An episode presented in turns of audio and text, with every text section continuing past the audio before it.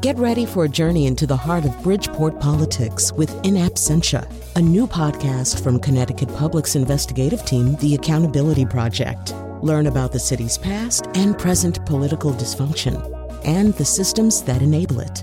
Tune in wherever you get your podcasts. Funding provided by Gregory Melville and Susan Fox and Kathleen Bromage.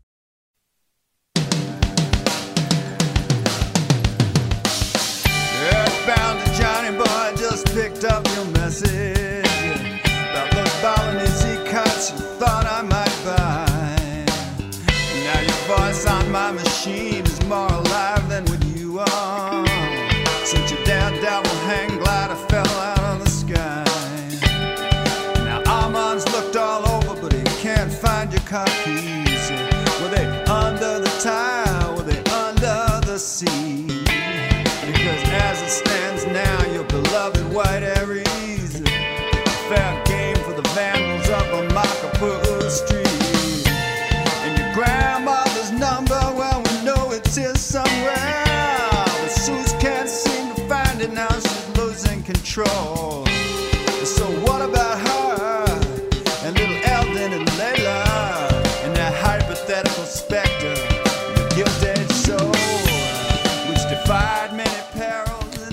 that hypothetical specter, your dead soul. You know, sometimes you get obsessed with a song you don't want to be obsessed with, and it's like the only song you really can think of for two or three days. That's I've kind of been that way with this particular song, and since it's very haunting, so it would be better if I were obsessed with something a little peppier. But that's you, know, you don't get to decide really. Okay, today is Ask or Tell Me Anything. Ask or Tell Me Anything. You can now the lines are now open. We believe 888-720 WNPR is the number that you call. You may bring up anything that you choose uh, or nothing at all. You you may simply call as Frank Skinner, one of my one of my mentors who doesn't know he's my mentor. He's a British comedian who hosts a weekly radio show and podcast. But they do, in fact, they, they don't take calls, but they take texts uh, and emails, I think, but mainly texts and maybe the Twitters. Um, every, but he usually throws out these topics. And, and one week he said uh, the, the call in was going to be, why is life such a grotesque pantomime? Uh, so you can ask that. I don't know that I know the answer. 888 720 WNPR, 888 720 9677. Let me say a couple of other things. I do have the Mr. Carp envelopes here. They are sent to me by Mr. Carp. They are sealed. Uh, I do not know what's in them. I mean, I know that there are clips that Mr. Carp has clipped from various publications in them. And, and I mean, they really are sealed. I really don't know what's in them. And to make it even a little bit more randomized, I have seven of them. So if you call in and ask me to open one of the Mr. Carp envelopes, then I'll ask you to pick a number between one and seven. And and also a reform we instituted on our most recent show is you may we also have sort of a safe word now that says open the Mr. Carp envelopes. Uh, and, and it's either purple penguin, platypus, or pineapple. If you say any of those words, even one of them, I have to open a Mr. Carp envelope and then discuss. The whole idea of it, if it's not clear, is I then have to discuss the contents of said envelope. So, um, so there's all of that. And oh, here's the thing. So we're, I should say a little something about how we work here. Um, so I should probably try to know something about how we work here. One of the things that we do is, you know, a lot of times we're turning around shows pretty fast.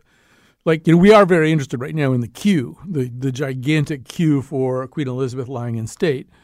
But I mean, we're not interested in it, you know, qua it. Uh, it's more a question of we're now we're interested in cues and, and lines and you know what else is there to know or, or say about them.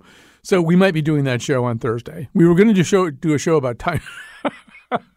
we were going to do a show about time travel on Thursday, and I think what we could conceivably do is do it in a couple of weeks. One of the guests that we had is maybe unavailable because of a death in her family, but we could just do the show in two or three weeks and then run it on Thursday. Um, but we're so anyway, we have those shows that we're kind of turning them around pretty fast, and then we have shows that we're working on for a longer time. And one of the things that we're working on right now, I don't know if I've mentioned this before. I'm really intrigued in the with the possibility that there's going to be a larger outflow of people, particularly Gen Z and millennials, uh, who are going to decide that they don't want to spend their lives in this country, that its democratic institutions are no longer functioning, that they want to be in a place with better climate change policies, even though we're all you know intrinsically connected. I mean, everybody's climate po- the worst climate policy in the world affects everybody, uh, as does presumably the best. Um, so, but and for a, a, whole bunch of other reasons that people may be. I mean, there, have always been expats, and there always will be expats. I'm talking about something different about you know sort of significant migrations, particularly under those among those younger generations, and of course retirees. Also, retirees have been increasingly decided deciding, often driven by cost of living, um, but have decided to you know to not retire here in the United States. There's also I'm also interested in dual citizenship, dual citizenship, and triple citizenship. I think a lot of people are seeking citizenship elsewhere too. Anyway, if any of that is you I don't know. You could. I think Lily Tyson is going to produce the show, but you could just email me. That's the easiest. Colin C O L I N at ctpublic.org. All right, here we go. Uh, I said you can ask or tell me anything. Let's find out how people interpreted that prompt. Uh, we're going to start with Tom, and then Barbara, and then uh, Adrian or Adrian. I'm not sure. Uh, here's Tom. You have the first floor. Hey, Colin. How's it going? Just fine. Well, why do you think this state doesn't do anything about speeders on the roads? It seems like um, are there so many bad are the are the state cops chasing so many bad gals and girls that they don't have time to to do something about the speeding? I can remember when it when it went to 65 miles an hour many many years ago, and maybe 75 miles per hour was fast. Now, like you know, 80 is nothing on the on the, even on the, the secondary roads as well. Why well, do you think that is? I, I know I don't have an answer, although I do believe that when people um, when when you relax a stricture, people interpret that broadly. I'll give you another example. Uh, when I remember when Connecticut instituted right turn on red, um, and so that was good, you know, come to a full stop, look both ways, make sure that it's okay to do and all that kind of stuff. And then you take a right turn. People just started to interpret that. They, they just never had to stop again, ever, you know, that stop signs are completely meaningless meaningless. Or if there could be a big sign there saying no right turn on red here, they don't care. People just started doing whatever they wanted to vis a vis stop signs. And, and I think probably the more that you expand and change the speed limit and make it more favorable to speeding, the more people will explore whatever that extra margin is, right? So it's 55 miles per hour, which is what it used to be, you know the upper the upper limit was maybe 70 you know and if you're going 80 you're just asking for trouble now, as you say, 80 is, is sort of almost in the bubble there, kind of, you know? And, and I don't know. I don't know why, you know, I mean, people do get pulled over and they get tickets, and some of the tickets are, you know, pretty big time. I've been ticketed for speeding, you know, I mean, not in. I don't know, 15, 17 years, but you can get it. It's not like we suspended enforcement. But what you're saying is that as you're driving around, it just seems like cars are whizzing by you and nobody's doing anything, right? Well, I mean, I just don't understand why. What is? I mean, is the state police so busy that this is just not something that they're concerned with? I, I, I don't know. They might be more concerned. Yeah, I don't know the answer. Concerned with people on their phones than than speeding. Which is, I don't mind if they are concerned about that. Um, particularly, I mean, I sort of quit bicycling. I was doing a lot of cycling, and I was a uh, contributing editor at Bicycling Magazine, and I just sort of decided that you know, you really are, if you go out on the roads these days on a bicycle, you're essentially betting that you're not going to encounter someone who is looking at his or her phone while driving. And that's increasingly a bad bet. And you are betting your life on that idea. And it's increasingly a less reliable concept.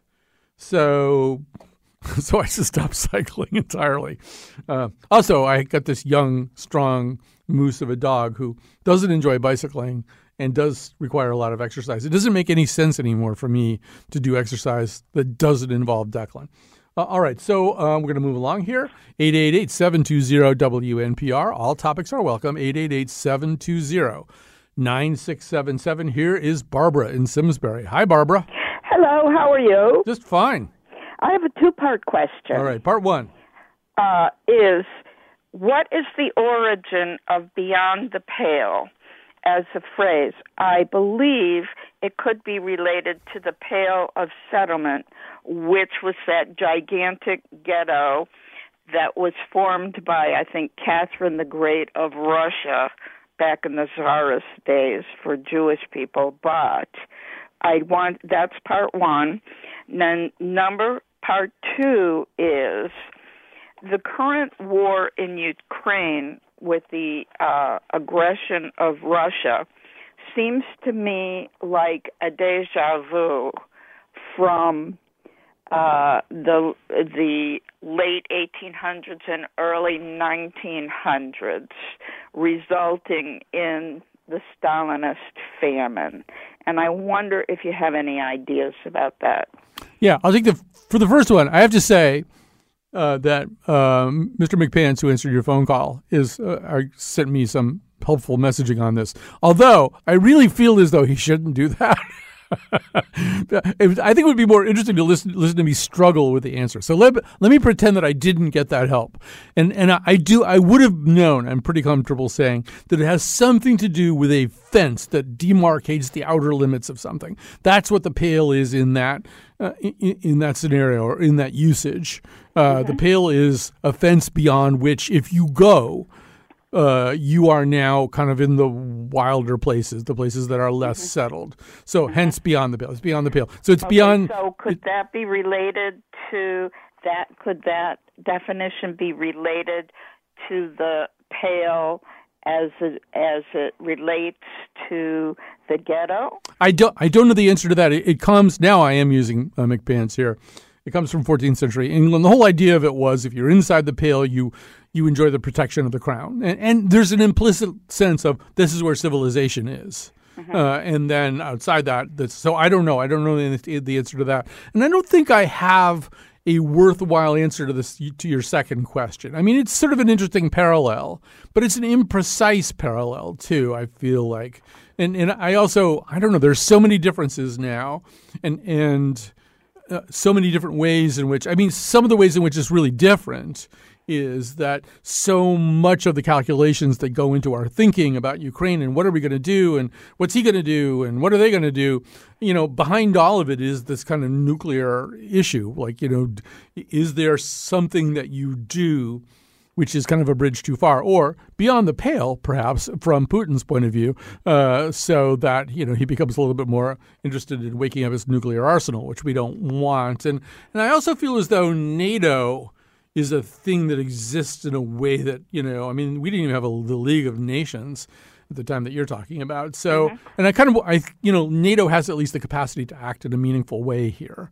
Um, I mean, in some ways, all you know, it's the the the axiom: all wars are fought about religion or real estate. You know, and uh, mm-hmm. this is a war about real estate uh, and and and about national identity. Yeah. Um, yeah.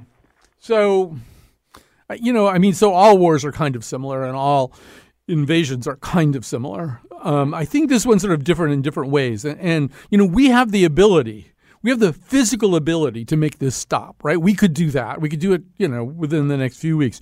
Or, as I've said before on this program, we could at minimum declare a no fly zone and we could uh, do air to ground fire onto anything that originated from on the ground in Ukraine, anyway, anything Russian that originated on the ground in Ukraine. There's a lot of things that we could do that, you know, would certainly fall within the grounds of or, or inside the pale uh, of legitimate international enforcement, and that probably wouldn't trigger a nuclear response. But to me, that's the differentiating factor. There's a lot yeah, of stuff I'm not, we. I'm not so sure about that because Putin is uh, a loose cannon, mm-hmm. and you just can't. Uh, you don't even know what his mental state is right now.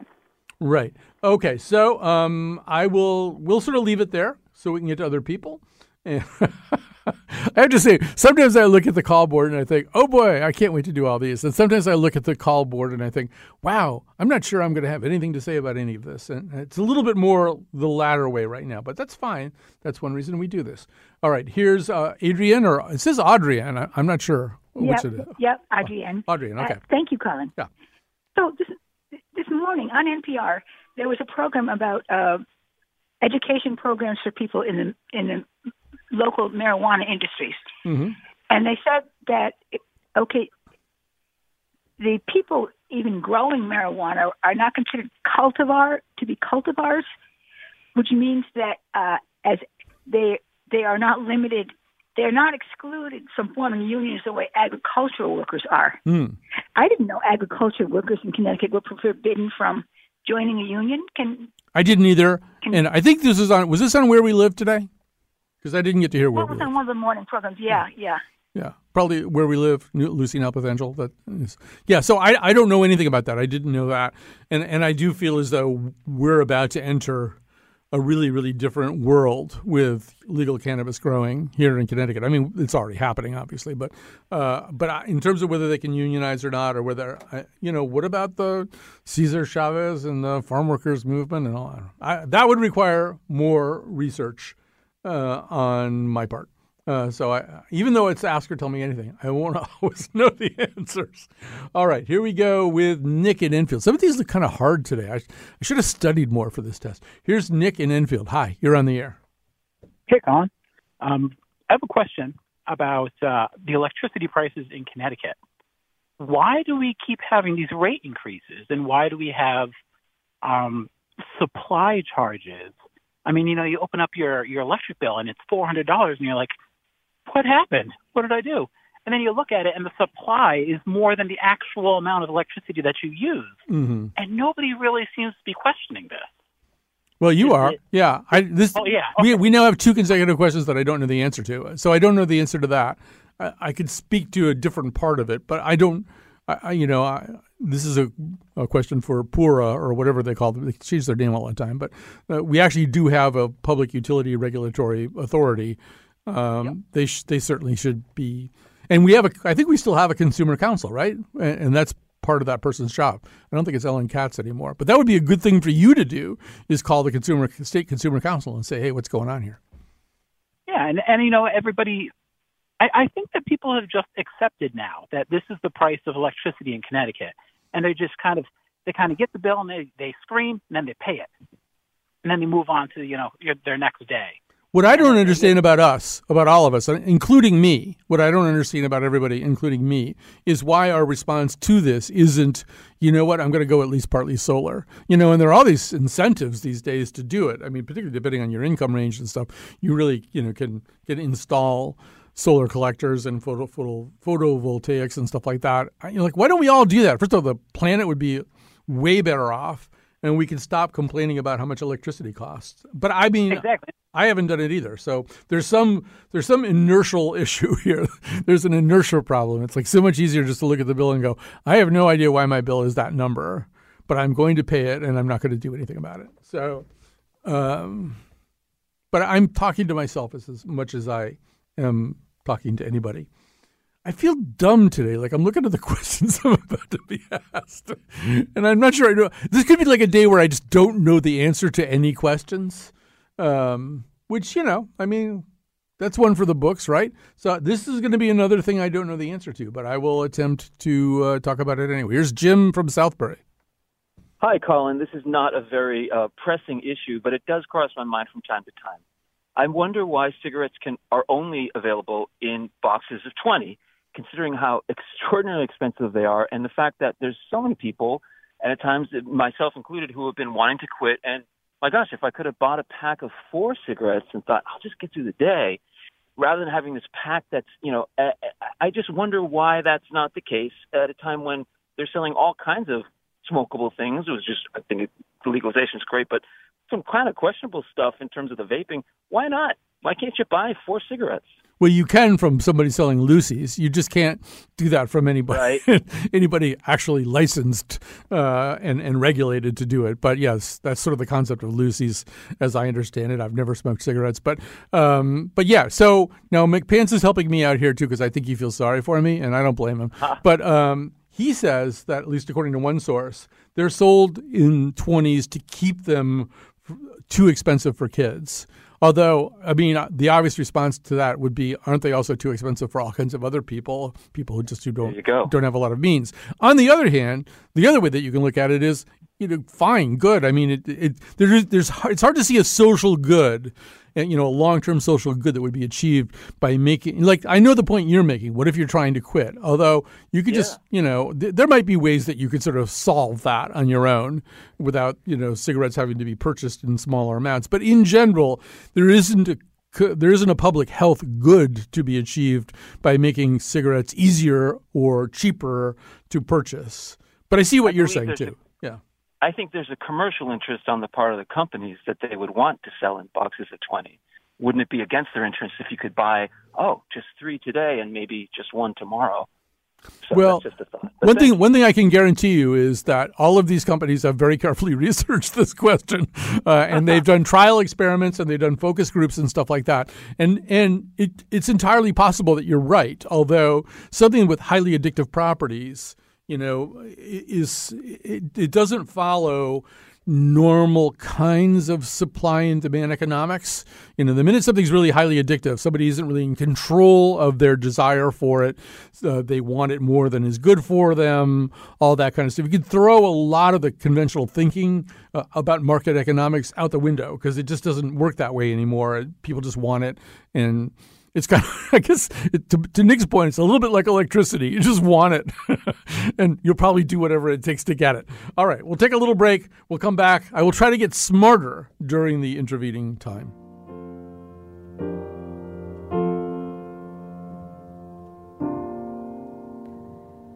Just when I say, boy, we can't miss, you are golden, then you do this. You say this guy is so cool, snapping his fingers like a fool.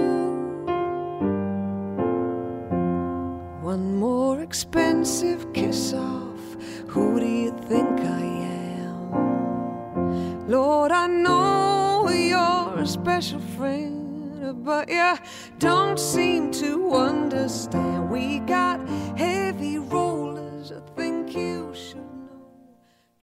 Support for this podcast comes from Hartford Healthcare.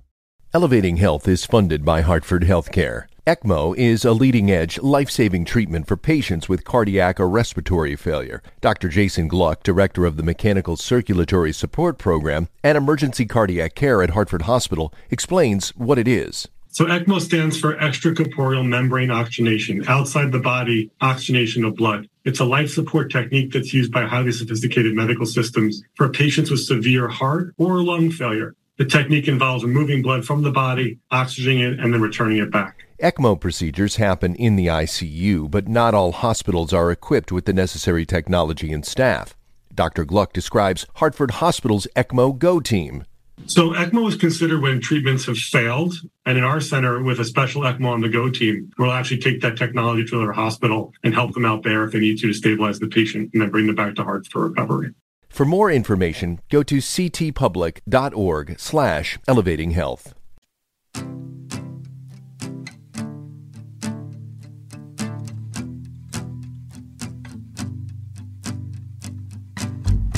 Growing fond of the old men,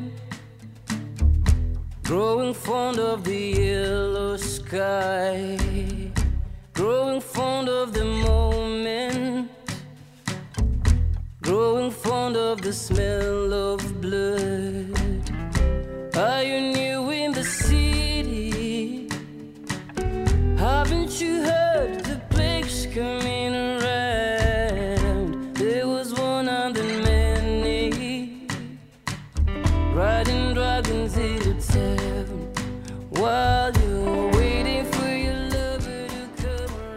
All right. I get to pick out the music for these shows. I think I think my producers and I one time had a had a conversation about whether or not I'm a control freak, or it was some term like that. And I think uh, Mr. McPants, who is manning the phones today, um, said that no, except for the music. Because even all the other shows where I don't technically pick, pick out all the music, I make a tremendous nuisance of myself and I make everybody change what they chose at the last minute and everything. And I think I'm maybe not quite that bad in most other areas, but I am terribly fussy about the music. All right, here we go. Here is Roy in Manchester. I feel like I'm warming up. I feel like, you know, I'm on fire with knowledge now. But let's see. Hi, Roy. What's your question or comment? Well, I think my role is to uh, ask you a question you do know the answer to, because Okay. I guess it's been discussed before, but I just missed it. But uh, I'm just wondering why we still have uh, the Lincoln penny. Right, or any penny. More, Yeah. or any penny, yes. Yeah. So you you were about to say this, but it costs more to make than a penny, like 1.4 cents or something like that. And I mean, there are other reasons. I mean, there are environmental issues about making something that is essentially not even, you know, it's not even what it's supposed to be. And meanwhile, you're using a lot of copper, you're using a lot of um, raw materials, you're using a lot of power, all kinds of stuff like that to mint, mint these things. I think there's two or three different reasons. One of them is it, we're sort of back to maybe the theme of the show today will be inertia. Some of it's inertia. It's just very difficult to. It's so much more difficult to change something than it is to live with it. That we, you know, we put up with all kinds of different things and we habituate to them more rather than forcing ourselves to do something different. So you could sort of start there, and that's you know any organization you've ever worked in, or know, your own life, or even you know personal life, or you know, I mean. people going people keep going in marriages they don't like you know just because it would just be so hard to change so that's sort of number one number two there are some concerns about inflation about what would happen if um, consumer prices got rounded up to the nickel uh, would that in fact exacerbate inflation i don't Or, or down, or down to the dime. or down to the dime. But I mean, you, we think we know which direction mostly they're going to go. yeah, um, So you know, and then there's like a lot of other stuff, like people, you know, take their coin, their jars of coins, and donate them to charity and stuff like that. But you know, I I think probably the world would be I mean better. It's increasingly also because we already have inflation. You know, it's increasingly a meaningless thing. If you tried to institute it now, as a new thing, it wouldn't make any sense at all that you would try to measure money that in, in such a small amount. But um, yeah, So, so you're you're saying that the Canadians are more evolved than the Americans. well, I mean that almost goes without saying anyway. Although you know what I feel, I you know I haven't, I don't think I've said this out loud. I feel like we're bad for Canada, and I think Canadians are getting more like us. And, you know, and even their political structures and their democratic institutions and stuff like that, they seem it's like they, there's another pandemic, and it's us. You know, it's like all of our crap seems to be just blowing north and, and Well, and- infesting their polity. And then after uh, the midterms, when uh, the House switches, there'll be a mass migration up above the border by Right. Americans. So Yeah, they even more. Everybody says that every time. And one thing to remember is last time I checked anyway, Canada doesn't want like people like me to move there. They want they might want young families and stuff like that, but they don't they don't necessarily they don't necessarily want all of us. That's another sort of very America centric thing that we have. Oh yeah, I'm going to move I'm going to move someplace and they're going to be glad to have me because I'm an American person. You know, not necessarily. um, it might be actually fairly difficult for you to emigrate to a lot of places. Uh, and Canada, I think, is especially wary of sort of burned out, bitter old men like me moving there. All right, so I think I, I should go to the top here. Okay, here we go. This is uh, Sarah in Deep River. Hi, Sarah. You're on the air. Hi. Hi. Thanks for um, having me. Um, I I just wanted to, to to comment that I think um, it's great that you know lots of different people, black, uh, Native Americans, et cetera, are being heard. Um, I do want to voice a little bit of caution that um, there are a lot of people like myself. I'm white who have experienced a, a, in a younger age what they have, and so I can empathize. But then also, I feel like, hey, no one's talking about me and what I went through. So I, I hope we keep it, try and keep it balanced a little bit. Um, I mean, say say a little bit more about what you mean. Well, um, as a as a child, I was um, um igno- uh, insulted by the kids. The teacher called me lazy and stupid, and um, et cetera, et cetera. I had learned dis- disabilities back when I just didn't Mhm. understand them, and um, through through my life, I've had to to struggle to um, reach cer- certain places um, that others haven't for various reasons. So I know what it's like to be downtrodden. Is that a word Yeah. or Yeah. ignored? Ignored. Yeah, Um, all those things. Yeah, I, I know what it's like. Yeah. and I just want to make sure that we don't forget that there are a lot of people like me who've had those experiences and, and could contribute to their support if it was if it was done in a way that wasn't spouting anger or things like that. All right. Well, thanks for your call. I, I guess I would say about this, if I understand what's being said here.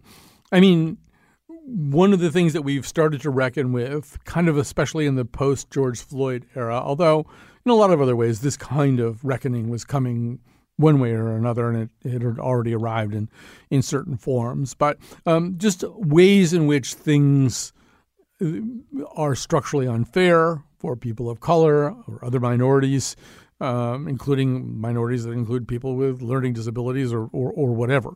Uh, and how do you make it fair? How do you make it, um, you know, John Rawls' famous thought experiment is design a society that you would be willing to live in without knowing in advance what your place in that society would be. So you you don't know as you're designing the society whether you're going to be one of its uh, intellectual and monetary elites or the opposite of that. You know, you could be in a wheelchair. You could be a, a, a so design a society that would work for all kinds of different people and that you wouldn't mind living in under any circumstances. And to me, that's still the best way of thinking about this. Now, I think one of the things that we do tend to do in this country is pit ourselves uh, against, pit our own disadvantages almost competitively or invidiously against other people's disadvantages. And I don't think there's any point in doing that. Like, I get what you know, the caller's saying. Uh, on the other hand, you could be black and also have learning disabilities, uh, you know, and, and be doubly cursed in a way in, in an unfair society. What we want to do is make society fair. And, and, and what we want to, how we want to think about that is it's not really fair unless it's fair for everybody. Um, and so every time that we address an individual problem, we have to think in a much larger way. You know, it's not a fair society unless it's fair for everybody. And in a way, one of the things that I think is preferable, getting back to that question of are, is everybody going to stay here or are they going to try to live someplace else? Some of the Scandinavian socialist democracies, or whatever we, we want to call them, one of their big differences is that they don't see things in terms of zero sums. Um, I talked to the education minister of Finland years and years ago, and he said to me, "Well, the one big difference between you and us is we're, in, I mean, we don't even need to say no child left behind. That is priced into how we think about education. We're not really interested. We're we're we're as interested." Uh, in, the child at the bottom of the totem totem pole as we are on the top, we're not, and we don't want. I'm doing a much poorer job of explaining this than he did, but we're not interested in a system of winners or losers, winners and losers. Uh, we want a system where everybody marches forward, everybody you know gets what they need from the system, and and the, the only way to do that, you know, is to set aside some of the elitism that that can infect a system that's a little bit more zero sum or, or a little bit more predicated on success versus failure. And and I, I think it's a disease that our entire society has to some degree or other. And in some ways, I feel like it's getting worse. I think the pandemic exacerbated some of those problems. Even now, I'm sorry to blather. I'm just going to take one moment to blather here. Even now, like, you know, Biden was on television last night and he said the pandemic's over, which is kind of manifestly not true. But I know what he means. But what he means really is it's over for a group of people who have less to worry about. And and the people, the group of people who have more to worry about would start with immunosuppressed people and would include the families of immunosuppressed people who don't want to bring disease to the immunosuppressed person. I would be in that category myself. To everybody with comorbidities and, and, and sometimes multiple comorbidities. So, diabetes, asthma, I mean, uh, obesity, you name it. And then everybody who's over a certain age, we can talk about the risk, the different risk groups. In some ways, the increasing risk could be said to start at 50, but it gets more intense at 65, 75. So there's all those people. then there's the socioeconomic problem. One of the things that I'm haunted by, and I don't know if it's still true or not, but about a year or so ago, a woman I know who was working in the, I think I'll even say it's, it was in the Simsbury school system, said that whenever the bus from Hartford came, the students who were being bussed in through open choice schooling or whatever, um, uh, uh, that she would notice these kids getting off the bus and they would be double masked. You know, some of them would have face shields and masks underneath and stuff like that. And the heartbreaking implication of that was they're going back to neighborhoods where you know, Paxlovid might not be available to anybody, or where people have multiple comorbidities and bad access to treatment, uh, where the outcomes are just necessarily going to be worse. I mean, racial inequality in this country is so extreme that being black is a comorbidity. You are more likely to die earlier uh, just from being black, even if you control for all other variables. So these kids were getting off the bus. I mean, I'm imputing all, I'm inferring, I guess, all, all of this, but I think they were getting off the bus with double masks because they just were, go, were going home to lives that were significantly disadvantaged and, and, where they weren't as safe as, say, you know, a reasonably affluent white kid from Simsbury. So how did I get on all this? It's be, it's that idea anyway that we we don't really seek fairness. So for Biden to go on television last night and say, well, the pandemic's over, well, it, it probably is over for quote unquote over for a lot of people that he knows, although any of those people can get long COVID. You know, nobody's protected from long COVID right now. So, I mean, it really isn't over for anybody. But what he was really saying is that for maybe for, for two thirds of Americans, um, you know, it's it's a less dangerous disease uh, than what probably springs to mind if you say the word pandemic. But for a third, a third of the, of the citizenry in the country of which he's the president, that's just not the case. If you add up all the categories that I just described, it's a really large cohort of people. And and I think one of the things that one of the failures I've noticed in our pandemic policy is the same failure that we perpetuate, that we just do it again and again and again, which is we think about fairness in terms of people like us. You know, am I getting treated fairly? Is my kid getting treated fairly? Um, we don't think about fairness for everybody. Uh, and I think it's a significant American failing. It's maybe part of our, our original sin, uh, and we've never quite shaken it off. All right, so uh, I'm going to take a quick break here. We got a lot of calls on the board. I will get to as many of them as I possibly can, so hang in there.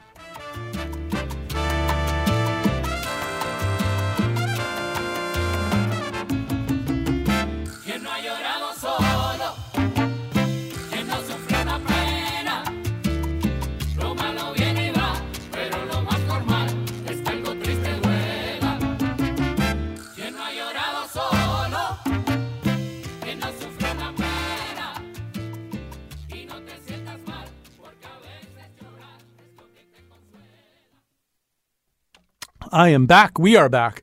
When I say we, I mean Cat Pastor. She's our te- technical producer today and ideally every day. Uh, and Jonathan McPants is up here screening calls and being the producer and trying to make me sound a little less stupid uh, by supplying me with, with information that is not in my head at the moment. So uh, thanks to all of that. We have uh, some fun shows coming up here. Uh, um, we're going to do a show on Wednesday about bad thinking. Like, like why would QAnon just to, to continue with the declinist theme, why would something as obviously stupid and as flawed and as crazy as QAnon start to become part of mainstream political discourse, or at least one of the two major parties now has any number of prominent politicians who embrace these ideas? So, you know, it's not just a politicization problem; it's bad thinking, and we're going to look at that. Like, why? How does What's wrong with our brains these days? It, it goes well beyond that, and there's a very interesting new book out about it. All right, so um, so lots of things to come this week, and also, of course, either cues or time travel. We don't know which. Uh, here's Ellen in Canterbury. Hi, you're on the air. Hi, um, I'm calling to comment about the fact that the Hartford Courant today does not have one word on the front page about the Queen's funeral. What they have, though, is a big article about how apples will be sweeter because of the drought. The Queen's funeral is estimated to be the most viewed event in human history, with 4 billion people tuning in, and the Hartford Courant doesn't think that's a priority story worthy of the front page? I'm going to defend that decision. First of all, you just explained perfectly why they don't need to do that. Like, do you need the Hartford Courant to tell you about the Queen's funeral? He sounds like you sound like you're pretty up to speed on it. You need something in the Hartford Courant to tell you about that.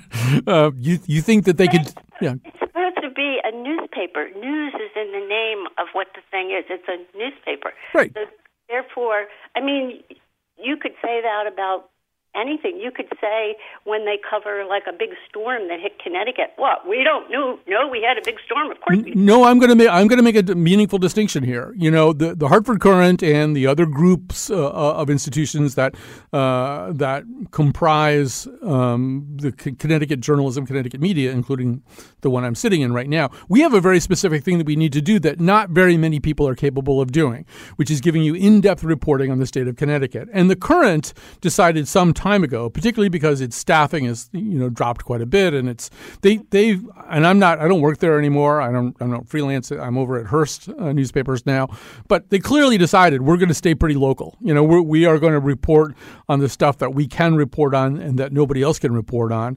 And I also feel, frankly, I understand that the Queen is kind of a Titanic figure. But I, I think this is now officially a grotesquely overcovered event. Uh, and and I, I'm thrilled when anybody doesn't cover it. Uh, McPants has pointed out that we took a certain amount of flack in public radio this morning because of the coverage the public radio gave gave at a time when Puerto Rico is without power. Um, and so, I mean, I, I, I don't think that there's any particular offense committed by the Hartford Courant. I'm glad they're not covering the Queen's funeral. Look, I, I understand that. You know, I mean, the most remarkable thing that I've read, it was in Mark Seletsky's newsletter, is that her first prime minister and her current prime minister, or the prime minister at the time of her death, Truss, um, and Churchill and Truss, were born 100 years apart. I don't even know how that can be. You know, her her first prime minister was president, like a cavalry charge in 1898 or something. You know, I mean, that's amazing. It's amazing that she lasted that long, but it really has very few implications for the United States that she's dead. Uh, it has big implications for England and their national identity. It has big implications for the Commonwealth and some of the other places in the Caribbean that are without power right now. Do they want to continue to belong to the Commonwealth? Is she one of these things? Talk about inertia.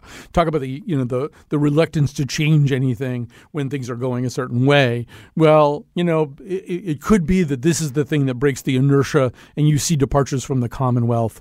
I'd be really intrigued by that. I think that's an interesting story. But you know what? It's a big long line, and she lay in state, and everybody. I mean, we know that it was just covered to death over the weekend. Uh, I, I don't. I'm glad the Hartford Courant is writing about the damn apples, you know, and that they're going to taste better. We'll have to agree to disagree because I thought it was a serious omission. They didn't need to devote a section to it, but I think there should have been an article, and I think there should have been something on the front page. There's a lot of international stories though that they don't put on the front page. Um, I mean, they're just they they've become a more hyper local newspaper. I think that was really one of their only options to stay relevant. Uh, and as I say, I think information about the Queen, to say that it is widely available at the moment, information about the Queen and her death and her funeral, would be a, an understatement. Uh, I don't know what a you know a non understatement would be, but that's all right. So in that vein, let's go to Steve in Colchester. Hi, Steve. Hi, how are you? Fine. Um, I'm looking at Haiti here, and it says in Port-au-Prince, Haiti's gangs have been violently jockeying for power, with civilians paying the price. In July, more than 470 people died, disappeared, or were wounded in less than 10 days, the United Nations says. Some gangs have started weaponizing food supplies and water to manipulate residents further, increasing malnutrition. I'm just worried about them, and I don't see what the United States is doing. I don't think they're doing enough. Well, I mean, you could say the same thing about Honduras, Guatemala, El Salvador, you know, the so called triangle Right. countries. And this is one of the things that occasions immigration to our country.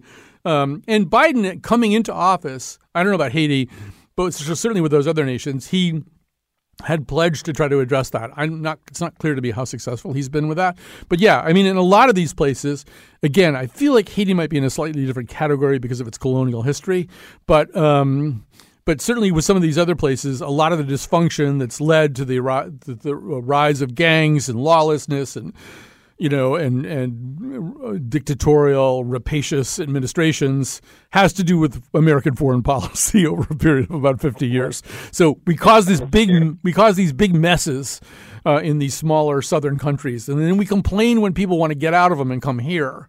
Uh, which Right. uh, it's sort of insult to injury. So I'm I'm not as up to speed on, on Haiti and its problems. There's also just a problem anyway, even with the best intentions and a lot of resources. Sometimes it's very hard for an outside power to come in and say, okay, we're going to fix the gang problem because the gang problem is a domestic problem and it's probably most addressable by a functioning local government or you know national government in the case of Haiti and I'm not sure that us parachuting in there and trying to do something about it will necessarily work. But on the other hand, we could try to build up other aspects of their economy and infrastru- infrastructure. It's just there's a lot of unintended consequences when you get into that. All right, so oh oh, the, let's do the Queen's funeral thing, and hopefully I can get to Joanne who can explain the thing. And there's a lot of really good calls here that I'm going to miss probably because we're going to run out of time. But here we go with I think I've got Erica. Erica, you're up. Hi, I just wanted to respond to the lady who was upset about the Queen's funeral not being covered by the Hartford Courant. Hmm. I actually applaud the Hartford Courant for not covering it. There's been way too much coverage in general of the Queen's funeral as is. And I just want to point out that Connecticut actually has um, one of the highest, or maybe even the highest West Indian population in the country.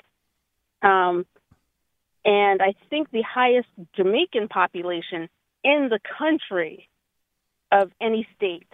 So, given the impact of colonialism in um, in Jamaica and other Caribbean countries, um, yeah, we we don't really need any additional coverage of the Queen's funeral. Well, we might want to cover that story though. Talk to West Indian people around Connecticut about how they feel about the Queen. But that's going to really make that previous caller, even Ellen, she's going to be even more angry if, if the Courant does that story. But I, I'm you and I are on the same page about this, and I'm sorry for cutting you off. But uh, we I want to squeeze in one or two more calls.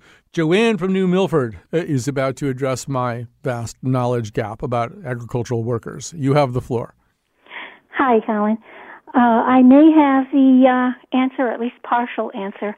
Uh, when uh, Franklin Roosevelt was trying to get the Social Security Act through Congress, he had to make a deal with the Southern Democrats, and they he he he uh, promised that the um, agricultural workers and the domestic workers would not be covered by Social Security. All right. So that's the first of all, thank you for that answer. I'm kind of concerned about the crows that are massing outside your house right now. They- they, sound not entirely friendly. I don't want to scare you. I don't want you to you be too worried about this. But No, uh, I, a, uh, a hawk is flying over, so okay. So the crows are warning everybody about the hawk. that's right. Oh, they are playing a benign role. All right. Well, see, I misjudged the crows, and that's on me.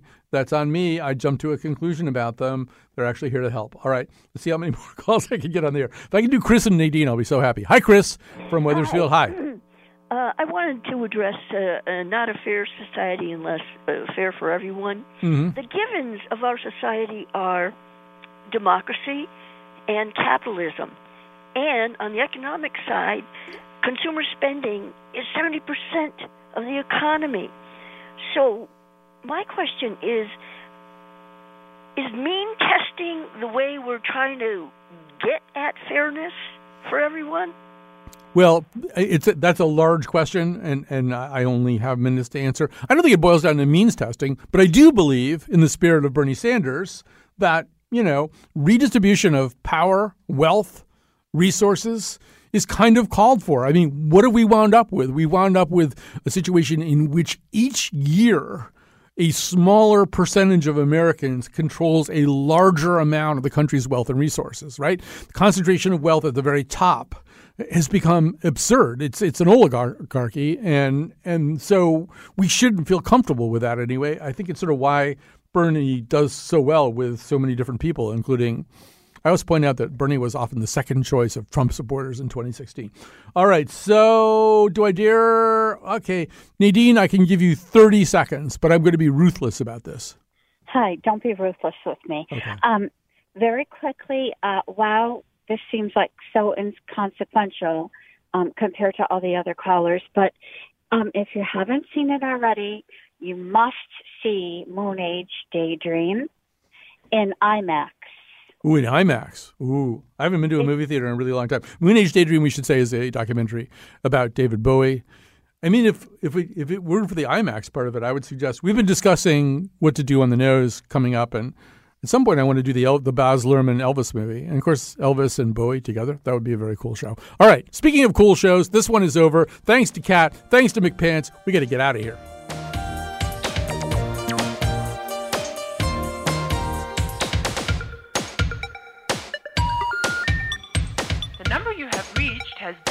Disconnected.